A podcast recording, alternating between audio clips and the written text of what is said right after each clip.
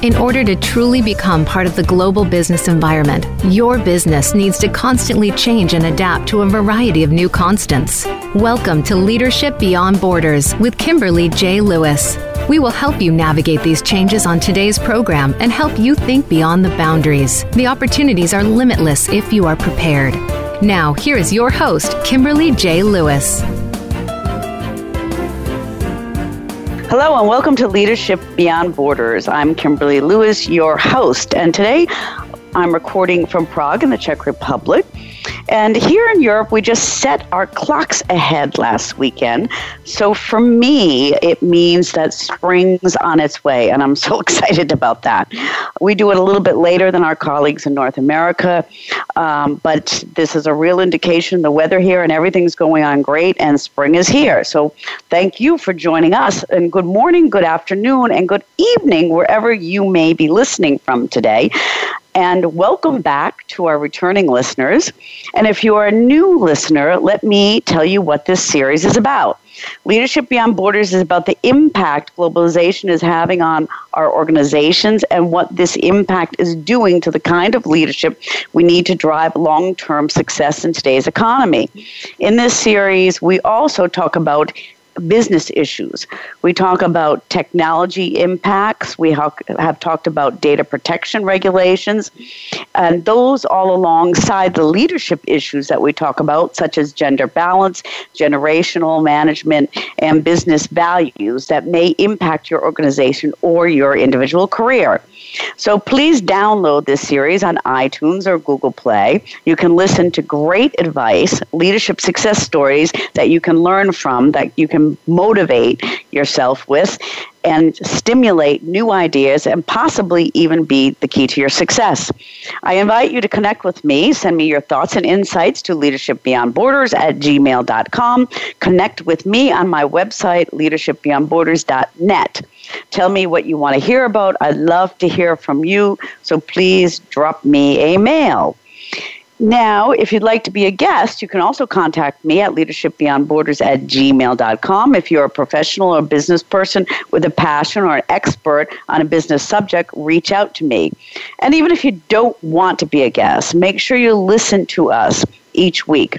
If you're in a leadership position or aspire to be in one, regardless if your business is international or local, make sure you join us each week and we will make sure that you take away something useful either for your business or for yourself. Now, on to what we're going to talk about today.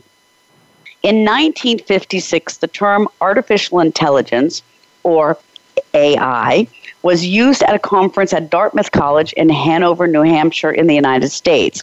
And in the years after that, government, corporate corporations, and public interest waned and risen. Then in the 70s, we kind of had a low, which was called the AI winter when various groups halted progress in AI technology because of its ethical consequences.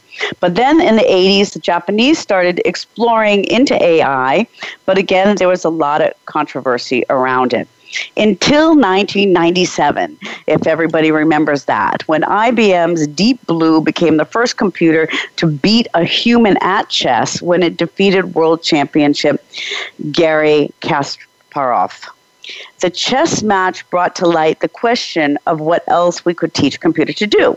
And now, over 20 years ago, later, 21 years later, AI is still in its infancy stage, but is now part of our lives. Voice detection technology, suggestive searches, autonomous cars are just a few of the ways that artificial intelligence, intelligence has burrowed its way into our lives. And many companies are competing to be the first to unveil the next level of AI. But how is AI changing both our personal and business life? And where is AI headed? And do we really understand its capabilities and what's going on in the world? What's going on in the think tanks of the world? Those people who are exploring AI. And that's what we're going to talk about today with an expert on AI and machine learning. And very often, our series, Leadership Beyond Borders, focuses on leading women in different various fields. And I'm happy to announce today that I have found one of the leading women in the field of AI, and she is our guest today. And her name is Nell Watson. Nell Watson is an engineer, entrepreneur, and futurist thinker who grew up in Northern Ireland. She has a long standing interest in the philosophy of technology and how extensions of human capacity drive emerging social trends.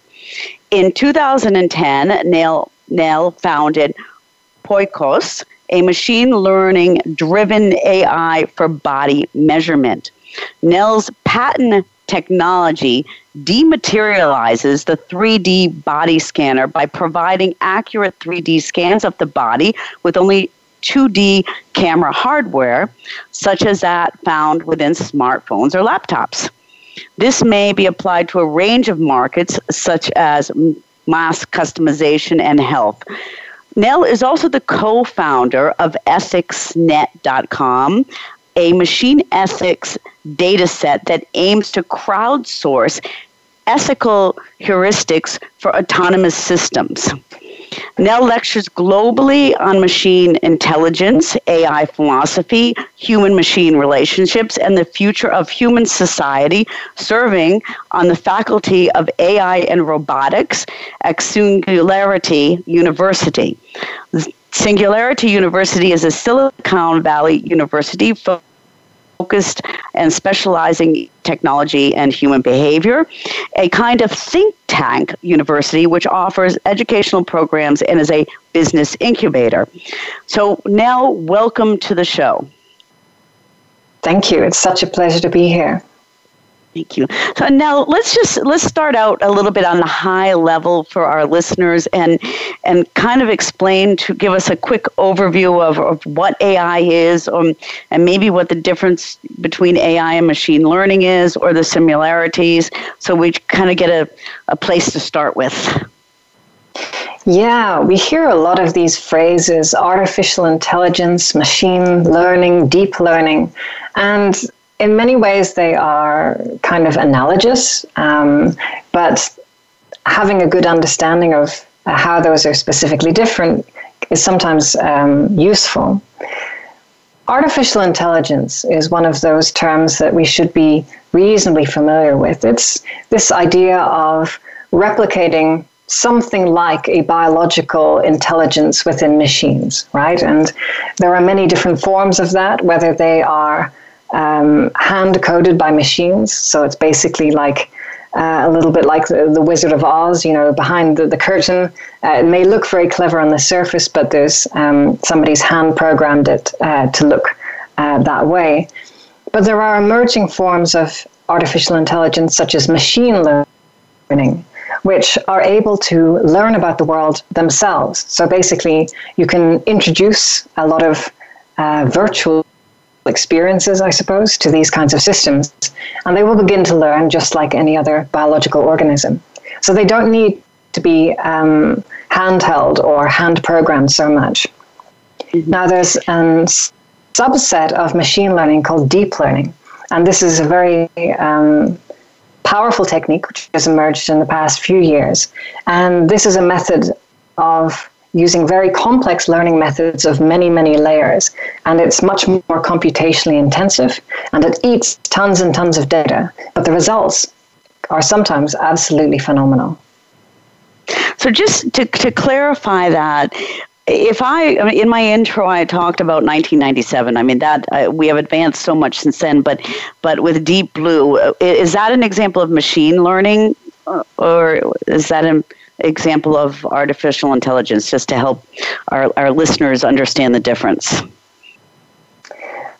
Well, I would say that um, Deep Blue is a form of um, machine learning, but it was trained on uh, on a uh, a corpus, a uh, collection of thousands and thousands and thousands of different chess games, and in many ways, uh-huh. it kind of uh, brute forced its way to a solution. But today we now have much more uh, sophisticated techniques that are able to um, use more creativity and not require so much on uh, specific examples from the past to refer to. They can think more intuitively and more quickly. So, can you do you have any examples of, of that that you know today? Because we've advanced so much. I mean, we're over twenty years later, and um, what could you give us an example of something today? Certainly. I mean, we're engaging with machine intelligence all of the time, but normally it's in ways that we don't really think of. For example, if we uh, use our navigational systems to get around town or figure figure out what uh, what train or bus to jump on uh, at a certain location, I mean, all of those are driven by very complex machine intelligence algorithms. But we don't really uh, think of them as AI. We just accept them as a tool. And so the benchmark of what is AI is always changing. The goalposts are always shifting. As soon as we get used to it, it's just a tool. And that thing that we haven't quite mastered yet is AI. But today, these techniques are enabling all sorts of things like autonomous vehicles, whether that's on the ground or in the air, but also very sophisticated new methods of analyzing medical data, for example looking for um, uh, tumors or other problems that the human eye may not even necessarily notice. And today, machines are now helping us to make economic decisions or uh, to choose what kind of uh, product or service might give us the most happiness. In all of these ways, machines are now uh, reshaping our lives, often without us consciously noticing it. So when I when I think about that, I mean it's really it's really burrowed into our lives now, and I and I think about some of the the, the voice based gadgets that we have um, and how they work together. Now, as this advances, how do you think that's going to impact our lives? And do you think there you know, is there going to be a time where we have so many gadgets it's going to get confusing or they may get confused? I, I, think that uh, voice command systems are a wonderful tool for bringing more um, transgenerational connection with AI. Uh, for example, those people who are either too young uh, to know how to type or are um, perhaps a little bit unfamiliar with modern computing systems all, uh, almost all of us can uh, happily converse, right? Whether it's with a human or uh, with a computer.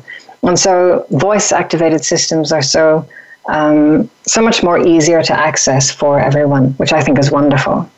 Mm-hmm. Yeah, and uh, but but do you think do you think that that makes us a little bit lazy in a sense, or do you do you think it's just an additional technology on top of everything else? Well, um, I imagine that 100 years ago, perhaps, people might have thought that electricity was making us lazy, you know, mm-hmm. the idea of getting into an elevator rather than taking the stairs. And yet, you know, we take these things for granted. And in many ways, that's what this new intuitive form of machine intelligence is. It is a utility, uh, just like how motive power and steam first enabled us to cross the continents and the oceans. And then we wrapped some copper wire around those turbines and we generated electricity. And at first, we used it for just lighting rooms and heating them. And it took us time to realize we could do all sorts of things like manipulate radio waves with electricity. And so today, this is now emerging as a utility that can be applied to any number of different problems in a very generalized way and that's why it's revolutionizing every sector of our society. It's just like electricity all over again. That's a really great analogy, and when, when I hear that, it's it really brings me to, to think about how AI is driving social tra- trends. And um, I'd like to ask your uh, talk to you about that. But we're going to take a short break for now, and when we come back, I want to talk a little bit about how AI is driving us in social trends and in which direction it's driving us. So, but we're going to take a little break right now. And for our listeners, we are talking to Nell Watson, engineer, entrepreneur, and futurist thinker. And she is also on the faculty of AI and robotics at Singularity University in Silicon Valley. If you'd like to reach out to Nell, she does do motivational speaking, and you could reach out to her on her website at nellwatson.com. And she's also on Facebook under Nell Watson, and Twitter and LinkedIn under Nell Watson. And I'd also like to say she's going to be speaking at the CINDA LocalComm conference uh, located at Microsoft on April 11th, if you'd like to see her there but please try to reach out to her. And I'm your host, Kimberly Lewis, CEO and leadership business expert. You can contact me with questions and comments at Leadership Beyond Borders at gmail.com or join our LinkedIn group at Leadership Beyond Borders or my website, leadershipbeyondborders.net. And with that, we'll be right back. Out what's happening on the Voice America Talk Radio Network by keeping up with us on Twitter. You can find us at Voice America TRN. Skilled migrants throughout the world can face a variety of challenges. Many times they settle for jobs that are below their skill level because their education and qualifications are not recognized. Do we need local experience in a global world? Join host Alma Besserton for the Global Workplace. We'll explore the issues being faced by migrants as well as showcase diversity and recognize the leadership and inclusion roles of some of today's top global organizations. Listen every Tuesday at 4 p.m. U.S. Pacific Time on the Voice America Business Channel. The future of online TV is here. View exclusive content from your favorite talk radio hosts and new programs that you can't see anywhere else. Visit VoiceAmerica.tv today. Bob Pritchard has over 30 years of experience as a straight talking business consultant and author working with some of the top Fortune 500 companies. Now he's come to the Voice America Business Channel to help you and your business. Tune in to the Bob Pritchard Radio Show for information about starting and successfully running a profitable business. From the movers and shakers to great marketing screw ups, you can't afford to miss a single edition of the Bob Pritchard Radio Show. Tuesdays at 5 p.m. Pacific, 8 p.m. Eastern on Voice America Business. Have you friended us on Facebook yet? Why not? Just go to facebook.com forward slash voice America or search for the keywords voice America. Once you are part of our Facebook network, you'll receive daily messages about what's happening with our shows, this week's featured guests, and new happenings at the Voice America Talk Radio Network. And you can add your voice to the always active discussions on our timeline. Just go to facebook.com forward slash voice America or search for Voice America.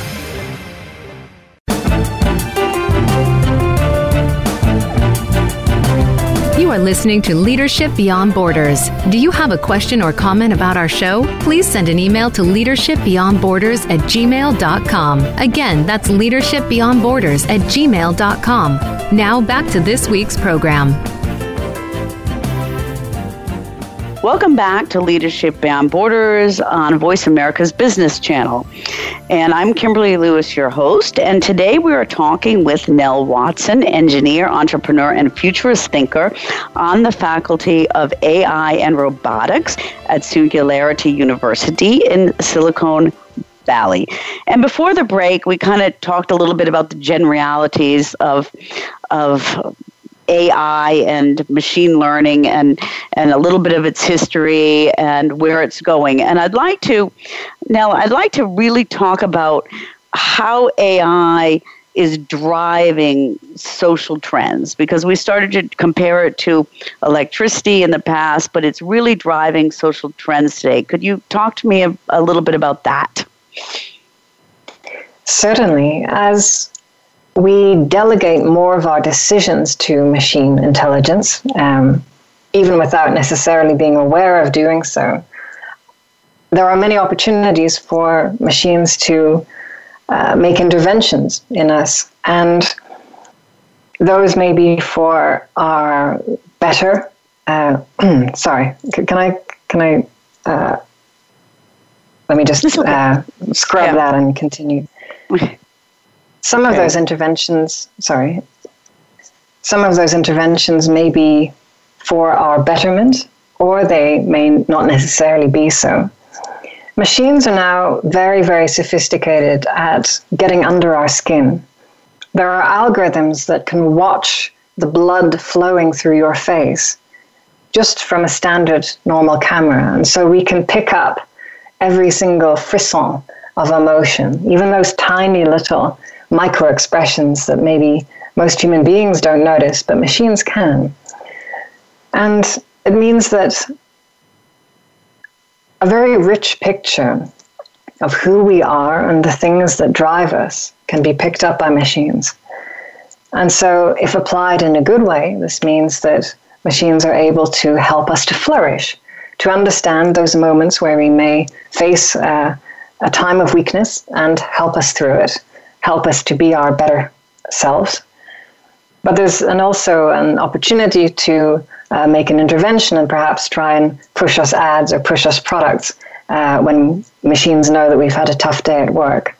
So I think it's very important that we begin to get some ethical oversight and to understand what kinds of rules that machines are playing with um, when we're interacting with them.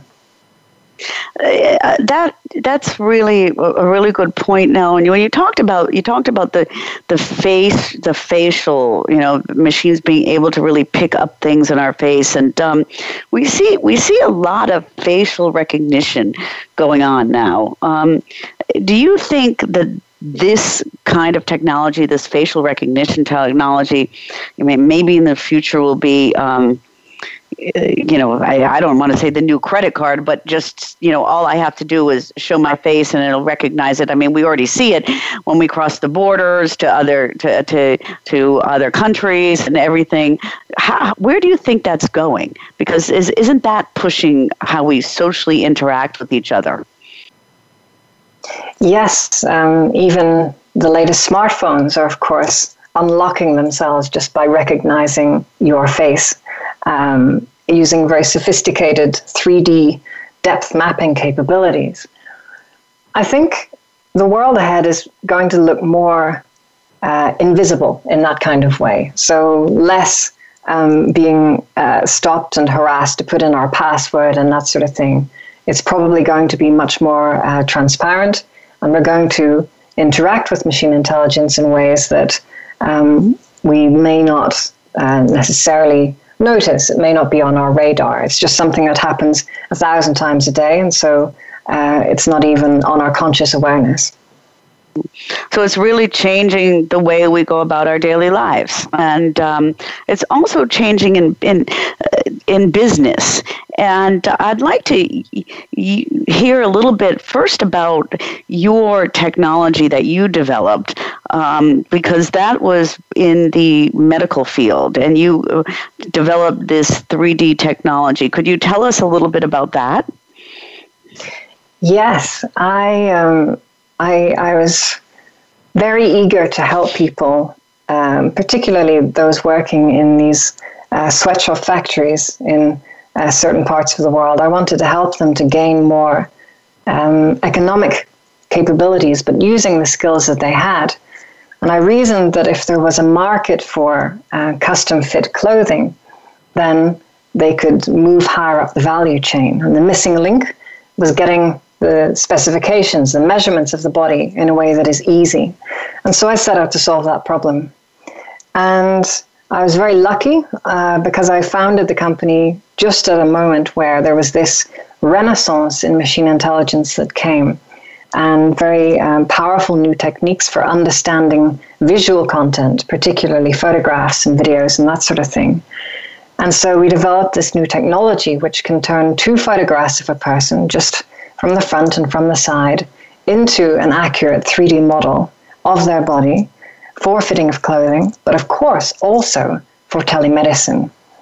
Mm-hmm. And I think that machine intelligence, as it starts to get under our skin and understand us more and more, there are incredible opportunities for machines to help guide us towards greater physical uh, flourishing.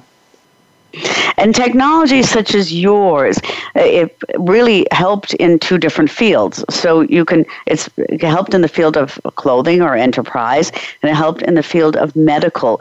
Do you see in business, which fields do you see uh, moving forward at a very rapid rate with AI? Or are there any fields that are moving a little bit faster than others?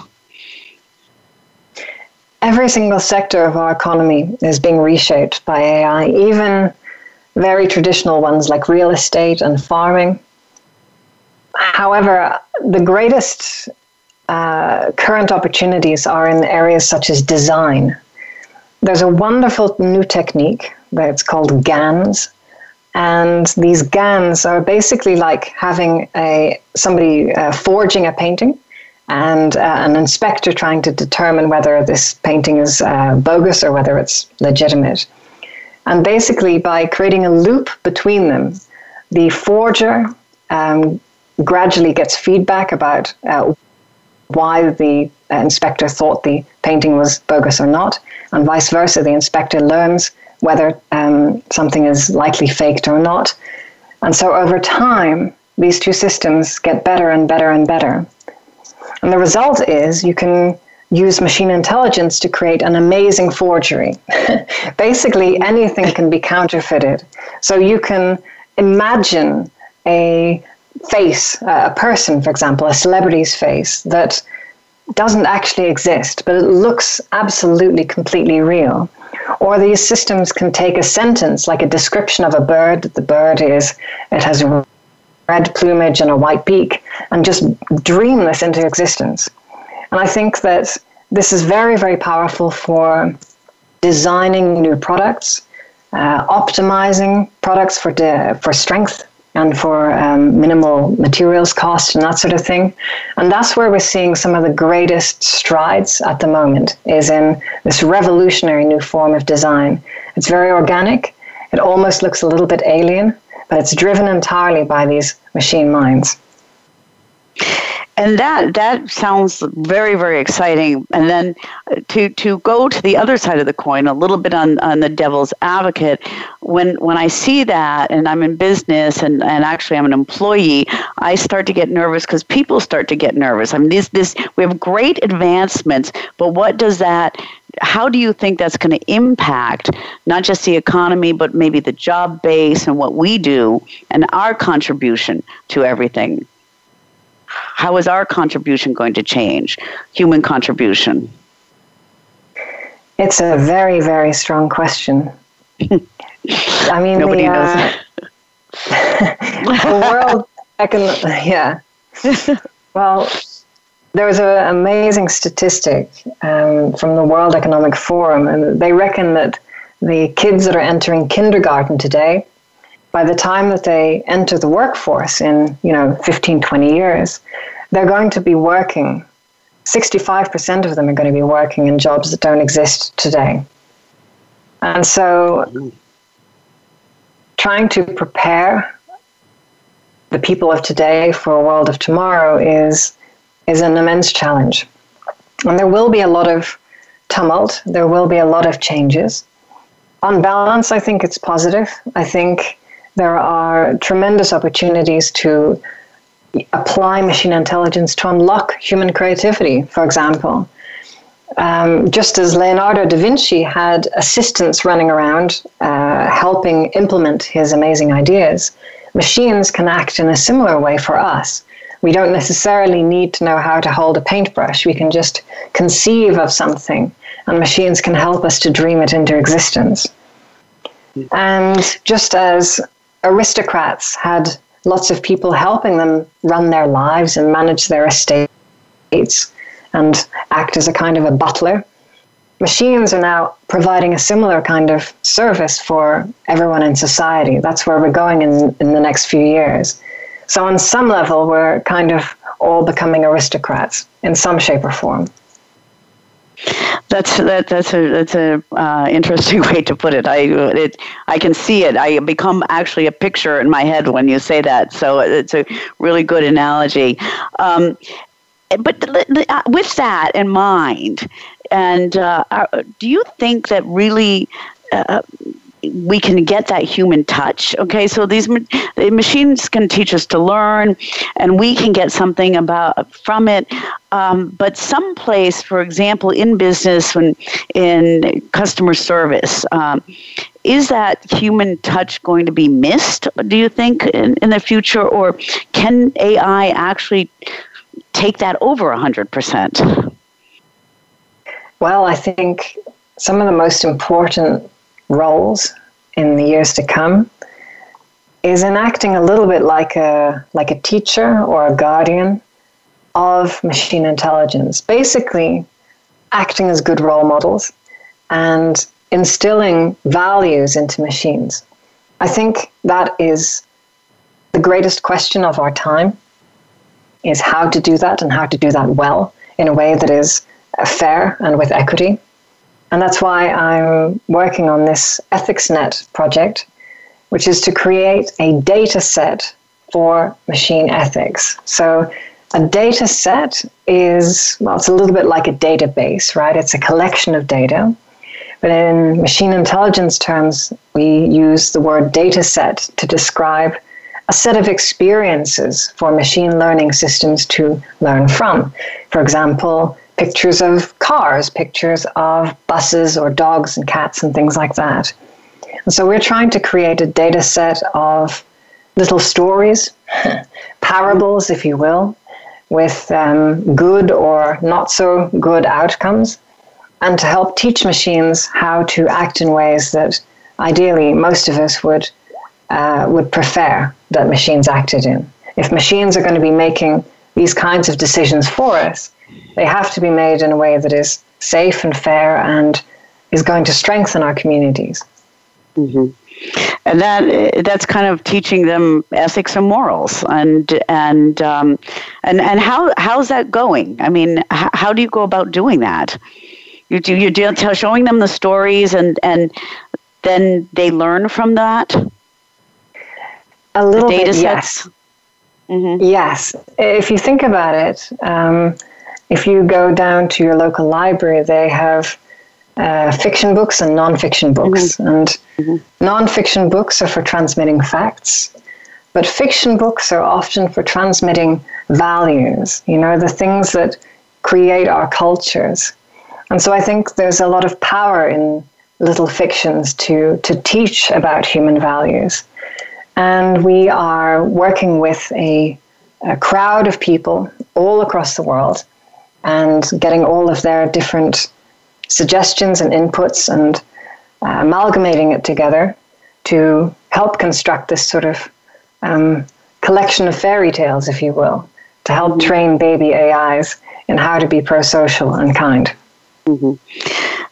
Well, that's something I'd, I'd, like to stay on this subject. We're going to take a short break, but I think that's really interesting because as we actually start to to build maybe digital life forms, you know, how do we uh, this ethics, this morals, the values are, are so important. So I'd like to ask you a little bit more about that after the break, and also the fact that that values are different. I like what you said about you're doing this with people all over the world. I mean, the values are, are different in different countries, and, and how do we then grasp those? I mean, we have basic human values that are the same, but how do we grasp these cultural differences, or can we not do that but through machines? But I'd like to come back with that after the break, Nell.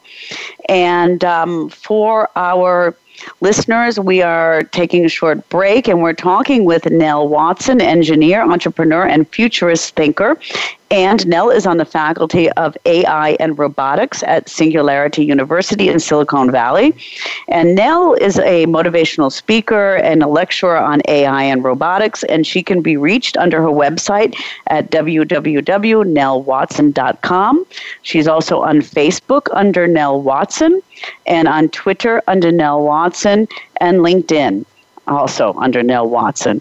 And Nell will be speaking at LocalComm in London on April 11th at the Microsoft building. And if you're interested in tickets to LocalComm 2018, you can send me an email at leadershipbeyondborders at gmail.com. And I'm your host, Kimberly Lewis, and you're listening to Leadership Beyond Borders on Voice America Business.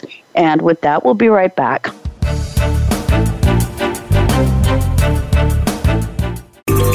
Out what's happening on the Voice America Talk Radio Network by keeping up with us on Twitter. You can find us at Voice America TRN. Skilled migrants throughout the world can face a variety of challenges. Many times they settle for jobs that are below their skill level because their education and qualifications are not recognized. Do we need local experience in a global world? Join host Alma Besserton for the Global Workplace. We'll explore the issues being faced by migrants as well as showcase diversity and recognize the leadership and inclusion roles of some of today's top global organizations. Listen every Tuesday at 4 p.m. U.S. Pacific Time on the Voice America Business Channel. The future of online TV is here. View exclusive content from your favorite talk radio hosts and new programs that you can't see anywhere else. Visit VoiceAmerica.tv today. Bob Pritchard has over 30 years of experience as a straight talking business consultant and author working with some of the top Fortune 500 companies. Now he's come to the Voice America Business Channel to help you and your business. Tune in to the Bob Pritchard Radio Show for information about starting and successfully running a profitable business. From the movers and shakers to great marketing screw ups, you can't afford to miss a single edition of the Bob Pritchard Radio Show. Tuesdays at 5 p.m. Pacific, 8 p.m. Eastern on Voice America Business. Have you friended us on Facebook yet? Why not? Just go to facebook.com forward slash voice America or search for the keywords voice America. Once you are part of our Facebook network, you'll receive daily messages about what's happening with our shows, this week's featured guests, and new happenings at the Voice America Talk Radio Network. And you can add your voice to the always active discussions on our timeline. Just go to facebook.com forward slash voice America or search for voice America.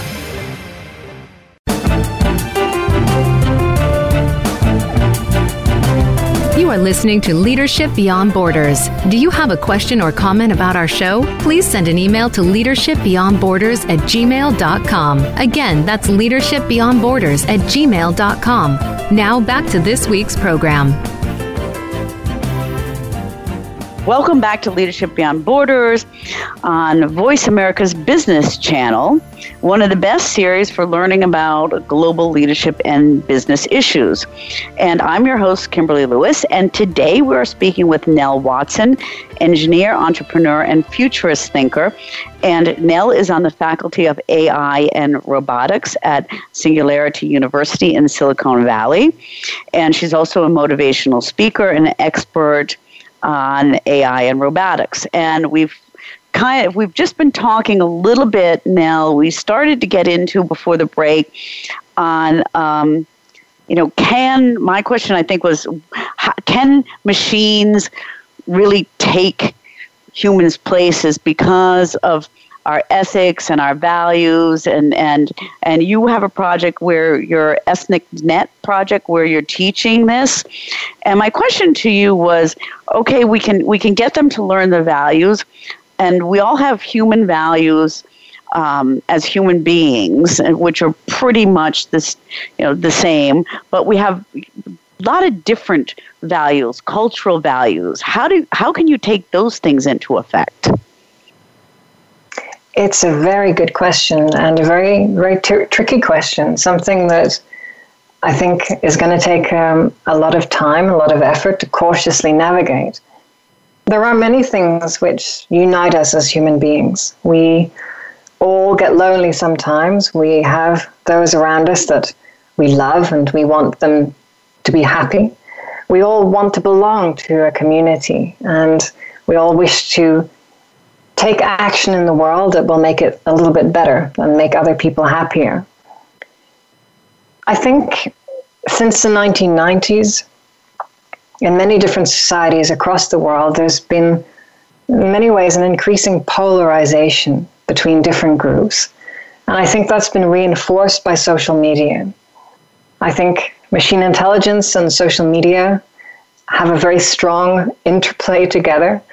And I think in some ways, machine intelligence has um, something to answer for for its role. I mean, it's it's not a conscious thing. It's just it's trying to get people to have a response. And if the strongest response is from something that provokes outrage, then, well, that's naturally what's going to float to the top, isn't it? Mm-hmm. But there are opportunities, I believe, through machine intelligence to bring people together. As machines start to understand who we are, to understand our values and our core beliefs, then there are opportunities to find people that share those sorts of values and those ways of understanding the world that otherwise we might not encounter. For example, we've seen a very large increase in the amount of uh, interracial couples. And this is because people meet online these days increasingly, right? And mm-hmm. so there may not have been a social circle uh, interface in the uh, in the physical world, but in the virtual world, those barriers disappear. And so I think there are wonderful opportunities for machines to find amazing potential friends for us, maybe even lovers, partners, spouses that we haven't discovered. And, you know, without a, chance encounter, we, we may not meet them. And so I think that's one of the ways in which machines can help us to build stronger communities, to find people that uh, we really should take as our flock. Mm-hmm. So you you think that they can you know they really are capable of learning and and starting to, to recognize you know the the the values the biases uh, of our lives and, and, bring us together in the future. And I, that example of um, the interracial couples and social media is a really good example. So we we really don't know what's going to happen. We don't have a crystal ball, but you're seeing things happen already because you're you're already teaching these machines in your project, right? Correct. Indeed, indeed, we're trying to uh, hold their hands uh, a little bit like young children to provide some good examples and in many ways, that's that's how I liken machine intelligence. It's like we are uh, teenaged. we're, we're kind of like like teenage uh, pregnant mothers um, who are about to give birth to this uh, this uh, new creature, and uh, we're not really prepared for it yet. But you know, there's there's not much we can do about it. So it's it's coming, and so it's it's up to us to to grow up fast so that we can be the best possible parents for this uh, this new form of intelligence in the world. And and when we say best possible uh, possible parents. Um, there's one thing that uh, I've become aware of, and we're, we're, talking about creating these machines. That we've already we've already created a digital life form. Is that um, there was a project which actually uh, created a digital life form. If you want to tell our listeners a little bit about that. Yeah, there's a wonderful project. It's called Open Worm, and it has the goal of uh, replicating a C. elegans worm, one of the most uh, simple little creatures used in laboratory studies all across the world. And it only has 302 neurons, which is very small. In our brains, we have about 86 billion. So it's, it's a very, very simple creature.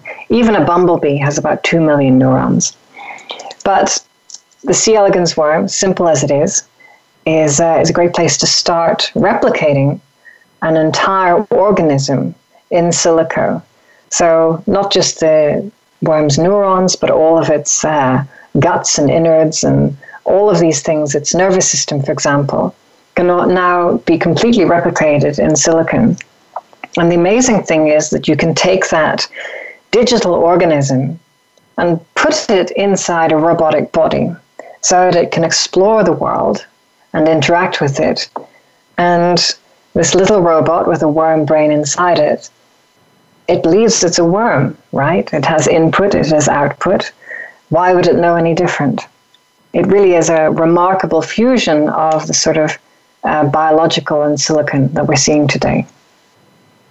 So, and this this this project really um, is is just the infancy, um, and obviously you said because because of the amount of neurons, it was you know we're much more complex creatures, um, but it can show that it can be done. Okay, um, but when I come back to the, and I think I, have read about that project, and I think it's really cool. So I would say our listen, listeners, if you haven't read about it, Google it. Um, it's called the Open Worm Project right now, and um, take a look at that.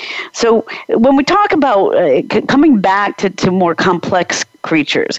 Um, do you really as we start to develop these things and develop digital life forms do you really think that that the these machines are going to be able to share our mind space?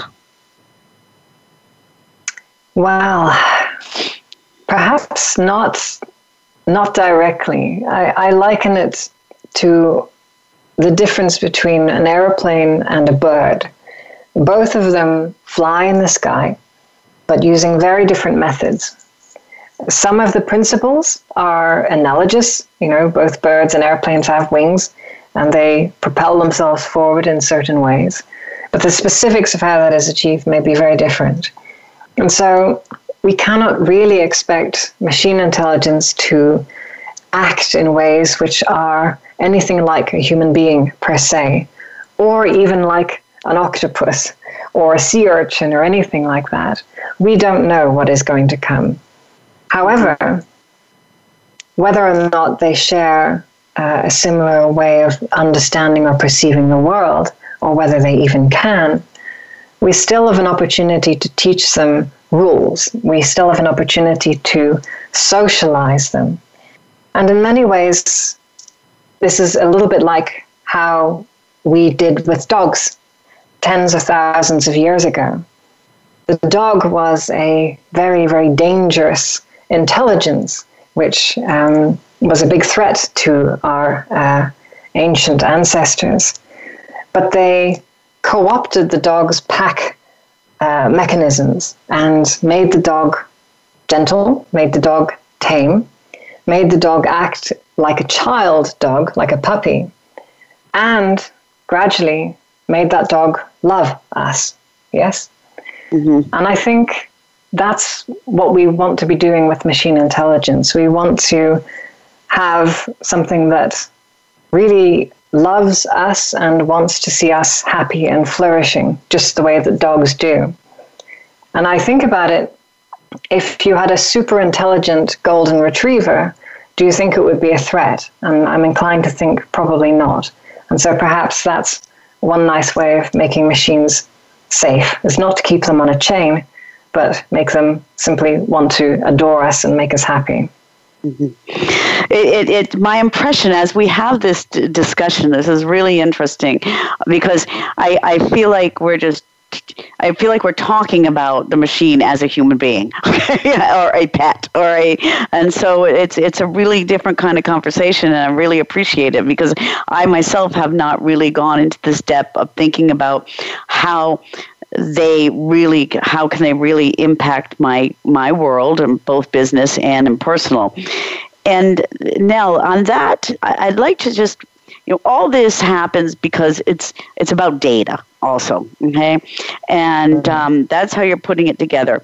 And there's there's so many and we talked about facial recognition and all this and there are some movements um, in you know social media on on privacy and of course um, you're from Northern Ireland so you know that the um, uh, e-privacy laws that are that are going on in the European Commission right now, mm-hmm. um, and of course the whole world knows about GDP, um, GDPR. sorry, now I'm making the love. Okay, but um, uh, what do you think? Any of these movements on e-privacy or anything is are contrary to the advancement of AI? or may prevent them, prevent it from moving faster? I think there are some significant problems with some of the data regulations in that in some ways they are specifying that companies must do certain things which may not necessarily even be possible at this stage in technology. Yeah. For example, one of the strongest areas of research at the moment is trying to develop explainable AI. So that's, you know, getting machines to explain why they made a decision or a prediction. And unfortunately, many of the most sophisticated techniques we've developed in the past few years are what's called a black box. They are a weird statistical engine where you put data in and it does a funny thing and it spits out, and it's very difficult to understand exactly what happened in there. That's one problem. Another is that many of the most powerful companies in the world today, Google, for example, operate with very powerful but proprietary algorithms, right? Mm-hmm. They don't want to hand over those trade secrets for some authority to take a look at and reckon whether they are uh, safe or decent or non biased or not. And so we have a tremendous, I would say challenge, I'm going to say opportunity. We have a tremendous opportunity in finding methods where we can figure out data about something, but not the specifics. Mm-hmm. And there are some new forms of cryptography which can help with that process. And it's my belief that really what's going to drive the 2020s is the confluence between AI, blockchain, and similar crypto technologies, and machine ethics, this technique of teaching human values to machines. With AI, blockchain, and machine ethics all together, we can have machines which are smart, which are safe, and which are kind and ethical. That's what we need all together, I believe. And I think that's that's a great conclusion now, and a, a great way to to leave it, and um, a perfect wrap up. And I'd like to thank you so much for for being with me today on this show. And for our listeners, we have been speaking with Nell Watson, engineer, entrepreneur, and futurist thinker on the Faculty of AI and Robotics at Singularity University in Silicon Valley. Nell is also a motivational speaker. She'll be speaking at LocalCom 2018 on April 11th in London and you, she can be reached at nellwatson.com and Twitter, LinkedIn, and Facebook, all under Nell Watson. And I really appreciate it. Thank you. And I look forward to seeing you in uh, about 10 days now. Thank you. I can't wait either. CINDA okay. is going to be a blast. Okay, yes. So to London. And for our for our listeners again, I'm Kimberly Lewis. You've been listening to Leadership Beyond Borders. This is a program sponsored by Global Business Therapy SRO and the Women's Leadership Academy 2020. Please get in touch with me for leadership training, systemic team coaching, and motivational speaking and executive coaching. If you'd like to contact me, please contact me at leadershipbeyondborders at gmail.com or visit my website leadershipbeyondborders.net. And please also visit the CINDA website at www.cinda, S-I-I-N-D-A dot com and look at CINDA. We're a nonprofit platform for companies in media and technology and join CINDA with us. And I'm on the show each week, and each week when I end the show, I usually end with a leadership word or a leadership tip. And today I would just like to end with the tip that we should not be afraid of AI or machine learning. And I think Nell did a really good job today on helping calm us down about it and get us excited about it at the same time. Okay, um, let's embrace it. It is our future, it can improve our lives. There are so many opportunities in both your personal life and in business with AI and machine learning. Embrace it. And for that, then I will be signing off now. And please tune in next week and have a great week.